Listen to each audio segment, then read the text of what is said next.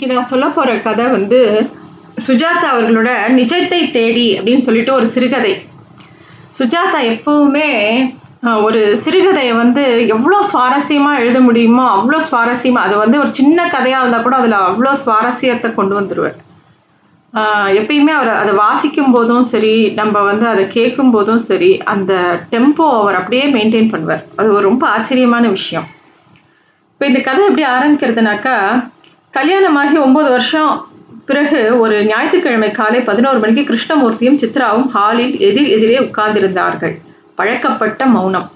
கிருஷ்ணமூர்த்தி செய்தித்தாள் படித்துக் கொண்டிருக்க சித்ரா குக்கர் சத்தம் வர காத்திருக்கும் நேரத்தில் தொடர்கதை படித்துக் கொண்டிருந்தாள். இப்படி இவங்க ரெண்டு பேரும் உட்கார்ந்துருக்காங்க. இவங்க ரெண்டு பேரும் கணவன் மனைவி.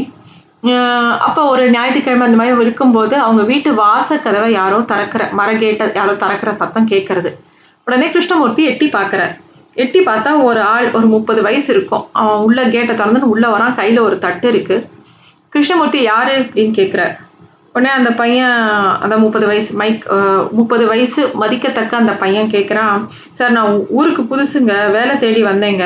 என் மனைவி இன்னைக்கு காலையில் இறந்து போயிட்டாங்க. பிணம் கிட பிணம் கிடக்குதுங்க. எடுக்க காசு இல்லை. பெரிய மனுஷங்க உதவி பண்ணணும். அப்படின்னு கேட்குறான் அவன் கையில் ஒரு தட்டு வச்சுருக்கான். அந்த தட்டில் கொஞ்சம் ரூபா நோட்டு சில்லறை கொஞ்சம் புஷ்பங்கள் அப்புறம் ஒரு ஊதுபத்தி எல்லாம் அதில் இருந்தது.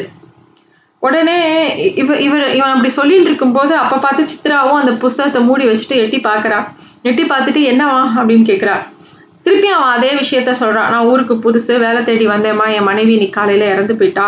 போனால் கிடக்கு. அதை எடுத்து அடக்கம் பண்ணுறதுக்கு என் காசில் ஏதாவது தர்மம் பண்ணுங்கன்னு கேட்குறான்.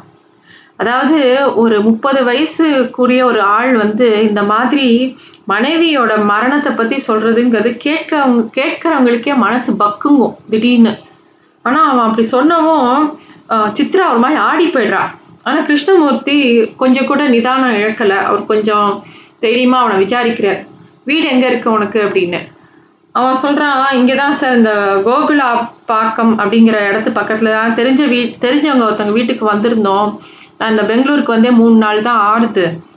அந்த பக்கத்துல ஒரு சினிமா தேட்டர் கூட இருக்குல்ல அந்த அந்த பக்கம். அதாவது நம்ம தெரியாத ஒரு ஊர்ல வந்து ஒரு அட்ரஸ் சொல்லணும்னா தெரிஞ்ச விஷயம் பார்த்த விஷயத்தை எல்லாம் காமிச்சு சொல்லுவோம் இல்லையா? அது மாதிரி அவன் சொல்றான். இவர் ஆனா அதை விடலை. அட்ரஸ் சொல்லு அப்படிங்கிறார். உடனே இவர் சித்ராவுக்கு வந்து இது ரொம்ப பரிதாபமா இருக்கு. அவன் மெதுவா இவரோட காதுல போய் போனா போறது ஏதோ ஒரு காசு கொடுத்து அனுப்புங்களேன் அப்படிங்கிறா.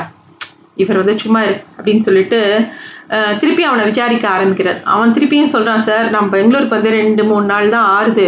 நான் எங்க தெரிஞ்சவங்க வீட்டில் இருந்துட்டு வேலை தேடலாம் ட்ரை பண்ணிட்டு இருக்கேன். அதுக்குள்ளே என் மனைவி இன்னைக்கு காலம்பரை இறந்து போயிட்டா. எனக்கு கொஞ்சம் காசு வேணும். உங்களால் முடிஞ்சதை தர்மம் பண்ணுங்கன்னு கேட்குறான் சரிப்பா நான் காசு தரேன். ஆனால் நீ எங்கேருந்து வர? உன் வீடு எங்கே இருக்குது அப்படிங்கிறத கரெக்டாக அட்ரஸ் சொல்லு அப்படிங்கிற அவன் மூணாவது கிராஸ் அப்படிங்கிறான். மூணாவது கிராஸ்னா ஹெச்எம்டி லே அவுட்டா இல்லை சுந்தர் நகரா? இல்ல கோகுலா காலனியா? எங்க இருக்கு? அதை கரெக்டா சொல்லு அப்படிங்கிற. அவன் சொல்றான் எனக்கு சொல்ல தெரியலீங்களே. இங்க கூட பக்கத்துல ஒரு சினிமா தேட்டர் இருக்குல்ல அது பக்கத்துல அப்படிங்கிறான். சரி சினிமா தேட்டர் பேர் என்னன்னு சொல்லுங்கிறாரு. அவன் சொல்றான் எனக்கு தெரியாதுங்க தேட்டர் பேர்லாம் எனக்கு தெரியாது. என்னங்க நான் மனைவி இறந்துட்டான்னு சொல்றேன். நீங்க பாட்டுக்கு சினிமா தேட்டர் பேர் என்னன்னு என்ன கேக்குறீங்க? எனக்கு அதெல்லாம் தெரியாது. இங்க இருக்கிறது ஒரே ஒரு தேட்டர் தானுங்க. அது பக்கத்துல இருக்கிற மூணாவது கிராஸ்ல இருக்கு. அதான் அந்த ஃப்ரெண்டோட வீடு இருக்கு. அங்கதான் அவன் இறந்துருக்கா. அப்படின்னு சொல்ற. ஆனா இவர் வந்து அது ஒத்துக்கிறதாவே இல்லை. இந்த சித்ரா அவர் மனைவிக்கு ரொம்ப கஷ்டமாயிடுறது. என்னது இது? இவர் போய் ஒரு விஷயத்தை இவ்வளோ தூரம் தேவையில்லாம கேட்டுட்டு இருக்காருன்னு அவள் வந்து ரொம்ப கஷ்டமாக இருக்கு அவளுக்கு. இந்த காசு கேட்குற அந்த பையனும் என்னங்க நீங்கள் போலீஸ்கார மாதிரி விசாரிக்கிறீங்க? உங்களால் முடிஞ்சா கொடுங்க இல்லாட்டி பரவாயில்ல அப்படிங்கிறான். இவர் அதெல்லாம் விடுறதா இல்லை. அதெல்லாம் இல்லை தம்பி. நீ பணம் கிடக்குதுங்கிற எங்க இருக்குன்னு தெரிஞ்சாதானப்பா அதை நான் கரெக்டா கொடுக்க முடியும். அப்படின்னு ஏதோ பேச வர அவன் ஒண்ணுமே சொல்லாம சித்ரா நினைக்கிறா இவன் கடுப்பாய் திட்ட போறான். என்னடா உனக்கு ஒரு மனு மனுஷத்தன்மையே இல்லை. நான் இந்த மாதிரி ஒரு சோகத்தை சொல்றேன். காசு போடாம ஏதோ போலீஸ் விசாரிக்கிற மாதிரி விசாரிக்கிறேன்னு சண்டை கிட்ட போட போறான்னு பார்த்தா அவன் அந்த பையன் டக்குன்னு அழ ஆரம்பிச்சிடுறான். அதை வந்து சித்ராவும் எதிர்பார்க்கல கிருஷ்ணமூர்த்தியும் எதிர்பார்க்கல. அவன் அழுது அழுதுட்டு மௌனமா வாசல்ல சரி நான் வரேங்க அப்படின்னு சொல்லி அந்த வாசக்கதவை கேட்டை சாத்திட்டு அழுதுட்டே போறான். இவங்க ரெண்டு பேரும் வாசல்ல இருந்து அப்படியே பார்த்துட்டே இருக்காங்க. அவன் கண்ணை தொடச்சிட்டு அழுது அழுது அந்த சட்டையால தொடச்சுட்டே போறான்.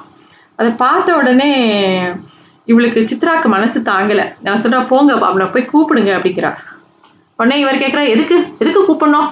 அதெல்லாம் சும்மா பாசாங்க அப்படிங்கிறார். ஆனால் இவளுக்கு மனசே கேட்கல சரி அவன் கூப்பிடுங்க அவனுக்கு ஏதாவது காசு கொடுத்து அனுப்பிடலாம். ஏங்க அப்படி அவன் அழுதுண்டே போகிறான் பாருங்க அப்படிங்கிற. கிருஷ்ணமூர்த்தி வந்து சிரிக்கிறாரு. அதெல்லாம் வந்து இந்த மாதிரி நான் எத்தனை பேரை பார்த்துருக்கேன். அவன் சொல்கிறது உண்மையாக இருந்தால் பளிச்சுன்னு அட்ரஸ் சொல்லியிருக்கணும்ல. எதுக்கு ஏன் தயங்கணும் அவன்? அப்படிங்கிறார் அவர். அவ அதுக்கு இவ சொல்றா அவன் தான் ஊருக்கு புதுசுங்கிறான்ல அவனால எப்படி சரியான ஒரு அட்ரஸ் கொடுக்க முடியும்? எனக்கு என்னமோ அவனை பார்த்தா அப்படி நல்லவனா தெரியல அப்படிங்கிறார் கிருஷ்ணமூர்த்தி. ஆனா அவன் அழறது கூட அவனோட நாடகம் போடுறதுல அது ஒரு பகுதியா தான் இருக்கும் அப்படிங்கிறா. அதுக்கு சித்ரா சொல்றா எனக்கு என்னமோ அப்படி மனசுக்கு படலை அப்படிங்கிறா. இவர் வந்து உடனே அவர் மனைவியை சொல்ற அசடு மாதிரி பேசாத. இந்த மாதிரி இந்த உலகத்துல எத்தனை பேர் பொய் சொல்றவா இருக்கா தெரியுமா? ஏதோ ஒரு கா பொய் பித்தலாட்டம் பண்ணி எப்படியாவது எல்லார்கிட்டயும் காசு பறிக்கணும்னு நினைக்கிறா அப்படிங்கிற மாதிரி அவர் எக்ஸ்பிளைன் பண்றார். பட் அவர் மனைவிக்கு ஒத்துக்கவே இல்லை. எனக்கு என்னமோ அவன் மூஞ்சியை பார்த்தா பொய் சொல்ற மாதிரி தெரியல அப்படின்னோடனே இவருக்கு என்ன பண்றதுன்னே தெரியல. அதாவது ஒரு சாதாரண விஷயம்தான். ஆனா அதுல அவர் மனைவி கன்வின்ஸ் ஆலங்கிறத உடனே இவருக்கு இதை எப்படியாவது ப்ரூவ் பண்ணணும்னு இவருக்கு ஒரு ஈகோ தலைக்கு தூக்கிடுறது.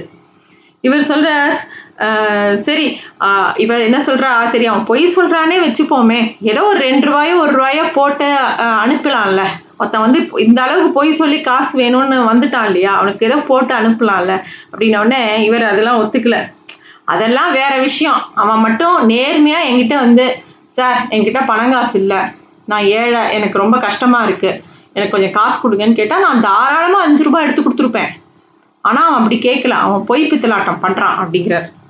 இவளுக்கு என்னெல்லாமோ சொல்லி இவரோட ஆர்கியூ பண்ணணும்னு தோன்றது. பட் இவர்கிட்ட பேசி பிரயோஜனம் இல்லை. அவர் கணவரை பற்றி அவளுக்கே நல்லா தெரியும். இதை இந்த சாதாரண ஒரு வாசல்ல ஒருத்தன் காசுக்கு பிச்சை எடுக்க வந்தான் அவனுக்கு காசு போடலைங்கிற ஒரு விஷயம் பெருசா பூதாகாரமாகி சண்டையாகி கடைசியில இவர் சாப்பிடாம வீட்டை விட்டு வெளில போவார். இது தேவையா? நம்ம யோசிக்கிறான். சரின்னு மௌனமா போயிடுறான். மௌனமா போய் கிச்சன்ல அப்ப பார்த்து குக்கர் விசில் அடிக்கிறத அவ கிச்சனுக்குள்ள போய் ஏதோ பண்ண போயிடுறான். ஆனா இந்த கிருஷ்ணமூர்த்திக்கு மனைவி சமாதானம் ஆகல அப்படிங்கிறது உறுத்திண்டே இருக்கு. ஜென்ஸுக்கே உண்டான சுபாவம் அது. அவள் லாஜிக்கலாக தான் பேசுவா லேடிஸ் இமோஷ்னலாக தான் பேசுவா. ரெண்டு பேரும் ஒரு இடத்துல ஒரு மைய புள்ளியில வந்து மீட் பண்ணுறது போதும் போதும் ஆயிடும். அதுக்குள்ளே ஏதாவது ஒரு சண்டை வெடிச்சிடும். அதே மாதிரி கிருஷ்ணமூர்த்திக்கு அவள் சமாதா சமாதானம் எப்படி பண்ணலான்னா யோசிக்கிறார்.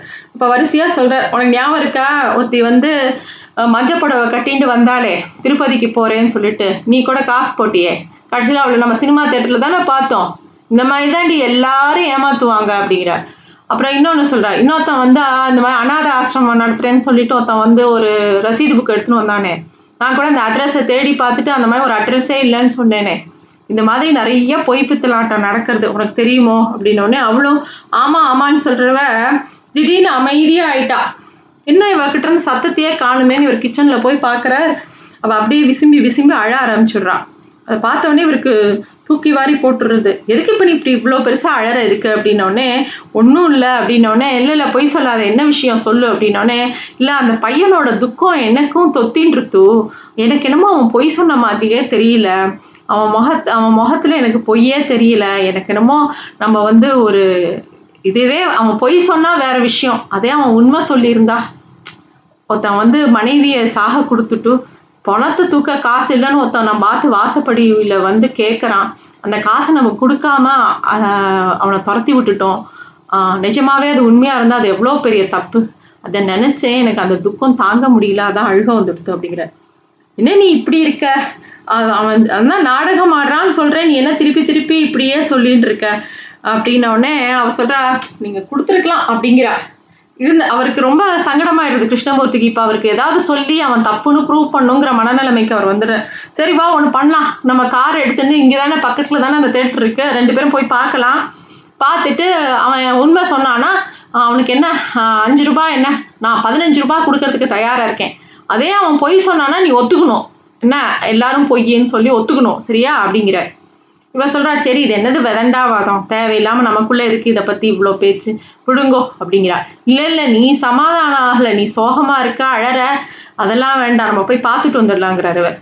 இது என்னது வீண் பிடிவாதமா இவர் பிடிச்சிட்டு இருக்கார் அப்படின்னு சொல்லிட்டு இவருக்கு லேசா சிரிப்பு வருது. இல்லை இப்போ பாருங்க எனக்கு சிரிப்பு வருது. நீங்க அதனால கிளம்ப வேண்டாங்கிறான் ஆனால் இவர் ஒத்துக்கல. வேகமா இவர்கிட்ட ப்ரூவ் பண்ணி ஆகணும்னு இவருக்கு தோணி போயிடுத்து கார் ஷெட்டை திறக்கிறார். கார் எடுக்கிறார்.